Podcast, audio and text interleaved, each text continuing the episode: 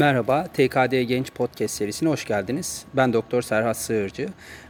Bugün bizlerle Profesör Doktor Mehmet Birhan Yılmaz birlikte olacak. Birlikte Advor çalışmasını yorumlayacağız. Hocam merhabalar, güzel bir Kıbrıs akşamında birlikteyiz. Nasılsınız? Teşekkür ediyorum Serhat'cığım. İyiyim, sağ ol. Sen nasılsın? Teşekkür ederim hocam, ben de iyiyim. Davetimizi kırmadığınız için teşekkür ederim. İsterseniz Advor çalışmasından ben kısaca birkaç cümleyle bahsedeyim. Advor çalışmasında e, biliyorsunuz asetözelamitle plasebo karşılaştırıldı. Akut dekompanse kalp yetersizliğiyle hastaneye yatan hastalarda e, ilk üç gün asetözelamit I V verildi ve plasebo koluyla karşılaştırıldı. Primer sonlanım noktası e, sizin de bildiğiniz gibi hastaların dekonjesyonuydu üçüncü gün sonunda ve primer sonlanım noktasında asetözelamit alan kolda hastaların daha erken, e, daha iyi dekonjeste olduğu gözlendi. Ee, bunu biliyoruz. Siz de günlük pratiğinizde asetözelamiti kullanıyordunuz. Konuşuyorduk da daha evvel. Sizden de yorum almak isteriz hocam. Buyurunuz. Asetözelamit bir proksimal tübül blokeri ve oldukça eski bir ajan, doğruyu söylemek gerekirse. bin dokuz yüz altmışlı yıllardan bu yana proksimal tübül blokeri olarak kullanılan bir molekül ve hepimizin çok iyi bildiği gibi aslında sodyumun tübülden geri emiliminin yüzde altmış beşinin hatta kalp yetersiz hastalarında daha da fazla olduğunu biz biliyoruz. Proksimal tübülden olduğunu biliyoruz. Fakat proksimal tübülün sorunu hepimizin çok iyi bildiği gibi distal tübüldeki reseptörler sodyuma çok hassas. Sodyum avidite diyoruz biz buna ve sodyumu çok güçlü biçimde reseptörler güçlü olduğu için emiyorlar. Dolayısıyla proksimal tübül blokerleri distal tübülü E, kapatamadığınız ortamda işe yaramadı. Yani güçlü diüretikler olarak e, açığa çıkamadılar. Ancak distali kapattığımız, ki distali kapatacak ajanlar elimizde var halihazırda, kapattığımız bir ortamda baraj kapaklarını proksimalden açtığınız zaman çok abartılı natriürez ve diüretik yanıtı alınacağı aslında neredeyse bir sekiz on senedir bilinen bir e, konsept. Wilfred Mullens de bir arkadaşım olarak bu konuyla uzun süredir üzerinde istişare ettiğimiz, konuştuğumuz bir konu ve ben klinik pratiğimde de asetözelamiti genellikle bailout olarak, upstream bir kombinasyon şeklinde değil ama klinik pratiğimde de uzun yıllardır kullanıyorum. Çok ucuz bir ilaç, ismini de zikredelim, diazomit.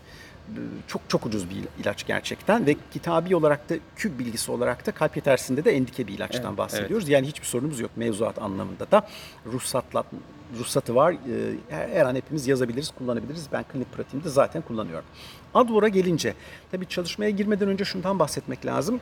Ee, ucuz bir ilaç olduğu için fonlamada Wilfred uzunca bir süre sorun yaşadı ve Belçika bir ulusal derneği tarafından desteklenen bir proje. Bir kere bunu hatırlamak lazım. Hı hı. Arka planında da H F A'nın tabii ki bir lojistik ciddi desteği olduğunu söylemek lazım. Yani tek başına bir akademisyenin açıkçası yola çıkıp on sene içerisinde başarabildiği ve Necim'de yayınlatabildiği bir proje olması hasebiyle önemli. Çalışmanın özelliği aslında asetözelamitin akut dekompanse kalp yetersizliği, akut konjestif evet. kalp yetersizliği olan hastalarda upstream olarak üç gün boyunca, sadece üç gün boyunca var olan furosemid tedavisine eklenmesinin dekonjesyon anlamında standart tedaviye, fikse edilmiş standart tedaviye üstünlüğünün olup olmadığını göstermek üzerine kurulu. Primer sonlanım noktası. Hı hı. Üçüncü günde dekonjesyon hangi kolda daha iyi? Çalışma kohortu akut dekompanse konjesyonu olan, konjesyon skoru adında bir parametreyle değerlendirdi onu çalışmadaki yazarlar. Ödem varlığı, plevral efüzyon ve asit varlığıyla değerlendirdi ki çoğunluğu işte pretibiyal ödemi olan, interstisiyel ödemi olan hasta kohortu. Bu arada çalışmanın dahil edilmesi açısından bakıldığımız zaman neredeyse iki bin küsur hastadan beş yüze inmiş durumdalar. Evet. Yani aslında hani overall genel pratiği yansıtmadığına dair eleştiriler var ki onları istişarede ederiz, kendi aramızda konuşuruz. Tabii genel pratiği yansıtmıyor ama bir klinik araştırma yaptığınız zaman E, kohortu güzel seçmeniz, dikkatli seçmeniz ve dikkatli randomize etmeniz gerekiyor. Çalışmanın ana fikri akut konjesyonu olan kalp yetersizliği hastaları E F'den bağımsız olarak alınıyor. Bu hastalara, bu hastalara e, var olan oral furosemid tedavilerinin iki katı verilecek, veriliyor çalışma boyunca. Başlangıçta özür diliyorum. Böyle başlanıyor. I V olarak veriliyor. Hı hı. Ve bir gruba da, randomize edilen bir gruba da üç gün boyunca I V olarak beş yüz miligram asetözelamit verilmesiyle kurulu ve sonunda da üçüncü günde, sadece üç gün verilen asetözelamitin üçüncü günde dekonjesyonu yüzde on bir mutlak risk azalması hı hı. anlamında daha başarılı yaptığını görüyoruz. Çık taburculukta da daha iyi dekonjest etmeye devam ediyor. Özetle bu aslında. Evet, primer sonlanım noktasını karşıladı. Aslında burada sekonder sonlanım noktası da bildiğiniz üzere ölüm ve tekrar hastaneye yatış. sizinle de hep konuşuruz. üç günlük bir tedavinin aslında bu kadar sert bir endpoint'i karşılaması çok mümkün değildi ki burada da karşılamadı zaten. Bununla ilgili bir şey söyler misiniz hocam? Çalışma dizaynlarıyla ilgili de bahsedebiliriz burada. Tabii ki. Çalışma dizaynlarında hepiniz çok iyi bilirsiniz. Sekonder sonlanım noktaları aslında daha kötü olmadığını göstermek amacıyla yapılan mecburi sonlanımlardır. Yani düzenleyici kuruluşlar sekonder sonlanımda verdiğiniz ilaç akut dönemde iyi ama kronik dönemde veya subakut dönemde işleri kötüleştiriyor mu? Etkisi oraya kadar uzanıyor mu soru işaretiyle, ama hepimiz çok iyi biliyoruz ki beş yarılanma ömrünün ötesine geçmez hiçbir ilaç. Araştırmak amacıyla verilir. Tabii aklımızda tutalım, yani burada trombolitik çalışmaların analojisi hep büyük bir hatadır akut kalp yetersizliği çalışmalarında. Burada üç gün verilen asetilozolamitin üç aylık bir sonlanımı etkilemesini beklemek hayal, saçmalık. Burada biz asıl belirleyici olan üç aylık post discharge outcome'ı, taburculuk sonrası outcome'ları etkileyecek şey hastaların e, yaşamı etkileyen, sörviyi etkileyen kalp yetersiz ilaçlarını kullanıp kullanmadığı. Bu arada onu da bilmiyoruz. Çok verimli değil. Yani hatta aleyhine nümerik olarak bir sonuç söz konusu. Hı hı. Ama bu grup hastaların, hı hı. bu hastaların üç aylık takiplerinde aceyimtörlerini, beta blokörlerini alıp almadıklarını bilmiyoruz. Evet. Asıl sonlanımları etkileyen, yani morbid mortality'yi etki eden kalp yetersiz ilaçları belli. Bunları alıp almadıklarıyla ilişkili açıkçası sonlanımlar. Bilmiyoruz. Bilmediğimiz için de bunun üzerine çok kafa yormamak lazım. Bir akut kalp yetersiz çalışmasında bir diüretik tedavi, ki sans klinik çok zordur ayarlaması grupları, etkililiğini değerlendirmek adına akut kalp yetersizliği, akut dekompanze kalp yetersizliğinde bir çalışma böyle olur zaten. Etkili mi etkili, güvenli mi güvenli, ama uzun vadede e, asetezolamitin tedaviye eklenmesinin etkisine dair bir şey yapacaksanız onu uzun vadeli vereceksiniz. O zaman etkili mi, hatta güvenli mi diye de bakacaksınız. Çünkü asetezolamit, bu arada hemen söyleyelim meslektaşlarımıza, geçmiş tarihli bin dokuz yüz altmışlı yetmişli yıllara ait PubMed yayınları var. Kronik kullanımda, kronik yüksek dozda kullanırsanız metabolik asitoz evet. yapıyor. Bayağı da yüksek oranlarda yapıyor. Ambulatuar hastalarda uygun değil. Böyle bir bir soru işareti, bir korku var hakikaten herkesin kafasında. Haklı gerekçelerle, bu arada saygı da duyuyorum. Yani düşükte bile metabolik asitozu olan hastada vermeyin. Yani verilmemesi lazım. Akut dekompanze fazla bile dikkatli kullanım gerektiren bir şey. Kronik kullanımda da yüksek dozda her gün vermemek lazım. Maksimum dozu üç çarpı beş yüz gramdır oral kullanımda, ama hani böyle ben mesela şahsi olarak klinik kullanımımda zaman zaman kötüleşme yaşayan ileri evre hastalarda ev tedavisinde kullanıyorum, ama genellikle beş yüz gramlık dozda kalıyorum. yedi yüz elliyi aşmamaya çalışıyorum ve intermitan şekilde kullanmayı haftada tercih ediyorum bir. Ama evidence based değil bu bu arada. Haftada bir değil, haftada iki veya üç gün hmm. hastanın hastalık ciddiyetine göre pulse, yani kullanıyor bırakıyor, kullanıyor bırakıyor. Hmm. Çünkü o dönemde verdiğiniz zaman, yani biz asetezolamitin e, var olan furosemid tedavisine ilavesinin klorür e, atmadan, klorür ekskrete etmeden, klorürün biliyorsunuz kalp yetersiz hastalarında mortalite prediktörü olduğunu da biliyoruz. Hipokloremi kötü bir şey. Çünkü biliyorsunuz furosemid e, Henle'nin çıkan kulbunda reseptörü biliyorsunuz sodyum, potasyum ve iki klorür atar. Yani furosemid bir sodyum atarken beraberinde bir potasyum, iki de klorür atar. Ve hipokloremi prognozla ilişkili. Kötü prognozla ilişkili. Asetezolamitin avantajı bu. Yani daha Bunlardan az da. furosemid evet. kullandırtıp klorür de koruyan bir molekül olması sebebiyle baraj kapaklarını da açıyorsunuz ve su, su atılımını da arttırıyorsunuz. Pulse kullanımda ben kronik olarak kullanıyorum, ama bu evidence based değil, experience based bir şeyden bahsediyorum. Ama kanıta dayalı tıp açısından konuşursak akut dekompanze kalp yetersizliği, akıllı diüretik, daha iyi dekonjestif tedavi upfront, gelir gelmez diüretik tedavisine eklediğiniz zaman, furosemide eklediğiniz zaman veya ekivalanına eklediğiniz Hı-hı. zaman daha iyi dekonjeste ediyorsunuz, kanıtsa kanıt. Evet, bu da zaten uzun zamandır aslında dediğiniz gibi böyle e, evidence-based değildi ama kullanılan bir tedaviydi. Bunu Wilfred ve arkadaşları herhalde evidence-based yapabilmek için bu çalışmayı tasarladılar. Fon bulamadılar, biraz zaman aldı, ama şu anda artık e, belki günlük pratiğe girecek kadar güzel bir çalışmayla Kılavuza geldiler. Da girecek. Kılavuza da gireceğini düşünüyor musunuz hocam? Girecek diyelim. Öyle mi diyelim? Evet. Ee, şöyle çalışma daha dün yayınlandı şu andaki konuşmamızdan. Ee, benim okuduğum yerlerde ufak tefek aklıma takılan şeyler var. Sizden de görüş almak isterim. Ee, burada en önemli benim gördüğüm gap S G L T iki inhibitörlerinin bu hastalarda kullanılmamış olması. Aslında S G L T iki inhibitörlerinin akut dekompanse kalp yetersizliğinde kullanımı zaten tartışmalı. Ee, henüz kılavuzda net bir önerisi de yok. Ee, çalışmayı yapan araştırmacılar da proksimal tübüle etki eden diüretikleri almadıkları gibi S G L T ikiyi de bu gruba sokarak almamışlar. Sizin bir yorumunuz olur mu bu konuda? tabii netice itibariyle D E F K'ye özelinde D E F K'nin akut dekompansasyonu düşünüyorsak bu bir eksiklik. Yani güncel hayatta bunlar S G L T iki inhibitörü kullanıyor olacaklar. Kullanıp dekompanze olacaklar eğer olacaklarsa, hı hı, ki oluyorlar bu arada. Dolayısıyla S G L T iki inhibitörsüz bir çalışma olması bir eksiklik mi? Eksiklik, doğruyu söylemek gerekirse. Ancak şunu da unutmamak lazım. S G L T iki inhibitörlerini biz E, kronik morbimortalite etkileri sebebiyle veriyoruz. Akut dekonjestif stratejide kullanmıyoruz S G L T iki inhibitörlerini. S G L T iki inhibitörleri de, o da bir proksimal tübül e, inhibitörü. Farklı kanal, farklı reseptörler. S G L T iki inhibitörlerinin ozmotik diürezi de arttırdığını, yani glukozu sekrete ettirdiği için tübüle, tübül su çekiyor. Biraz, hı-hı, daha su atılımını, su atılımını arttırdığını da iyi biliyoruz. Dolayısıyla bir arada da kullanılabilirler. Ama ikisi de proksimal tübül, ikisi de tübüloglomörüler geri beslemeyi e, inhibe ettiğini biliyoruz iki ajanında. Teorik planda konuşuyorum şu anda tamamen. Acaba E G F R'yi fazla mı düşürürler kronik bir arada olduklarında?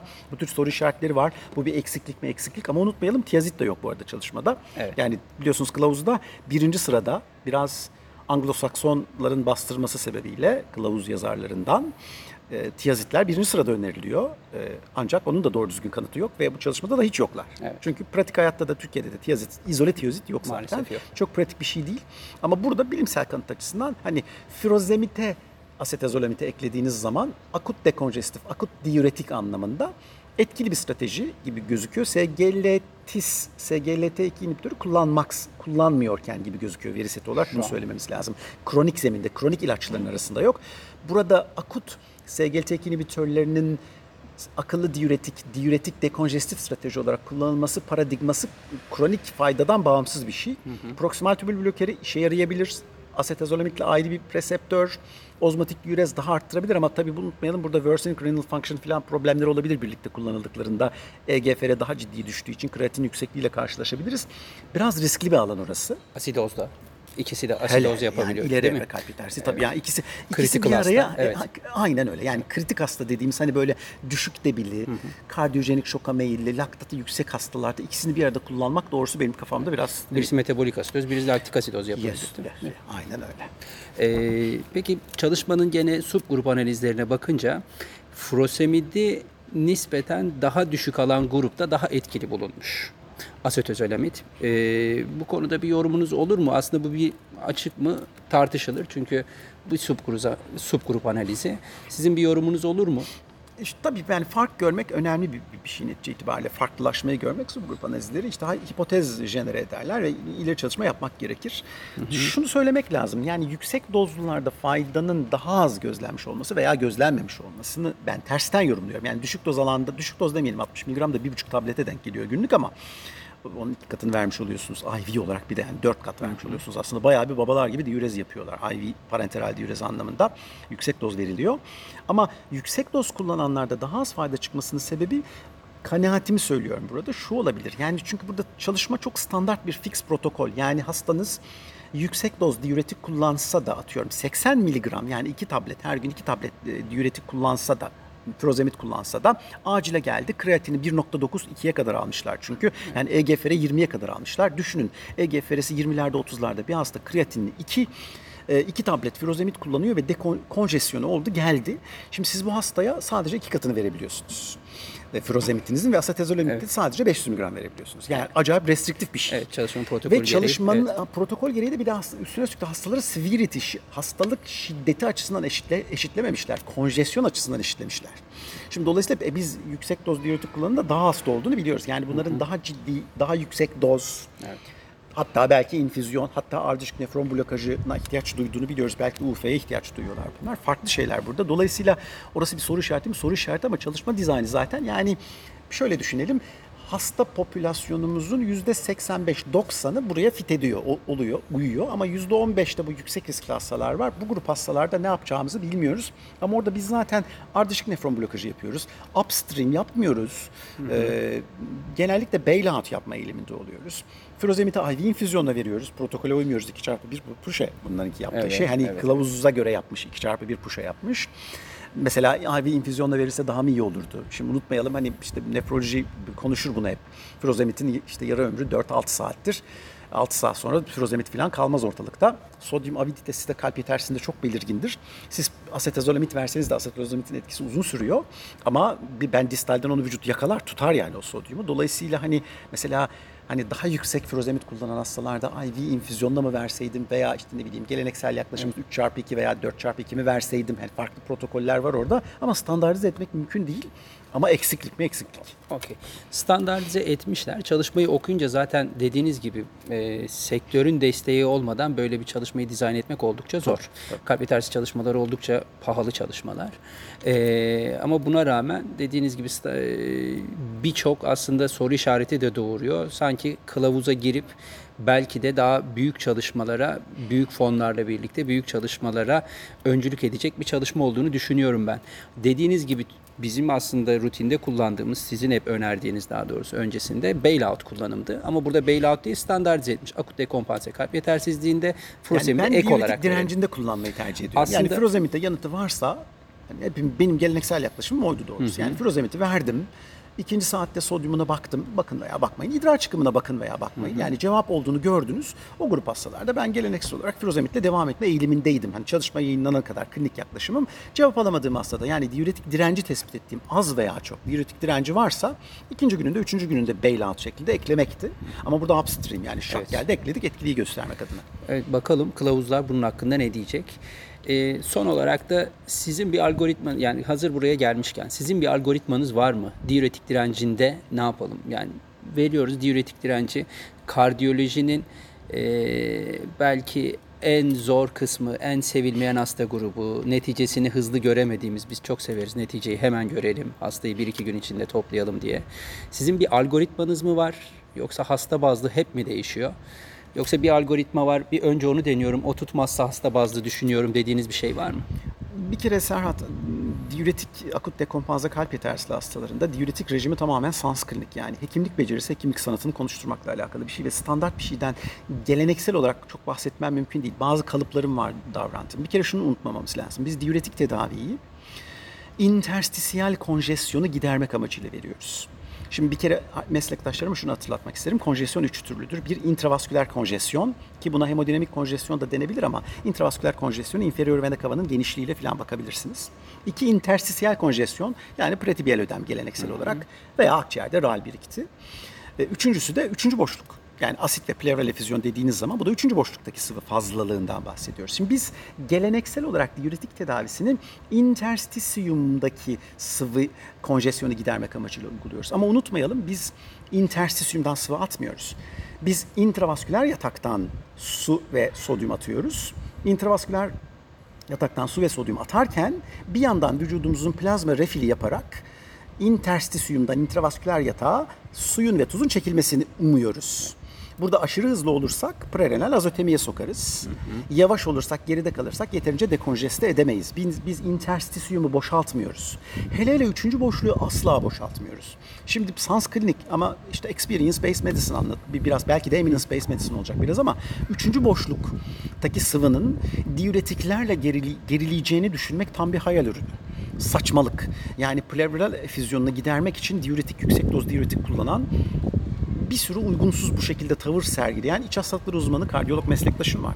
Kesinlikle doğru olmadığını düşünüyorum. Bir kere şimdi ekstrem bir şey, spot bir bilgi vermiş olalım burada. Hı hı.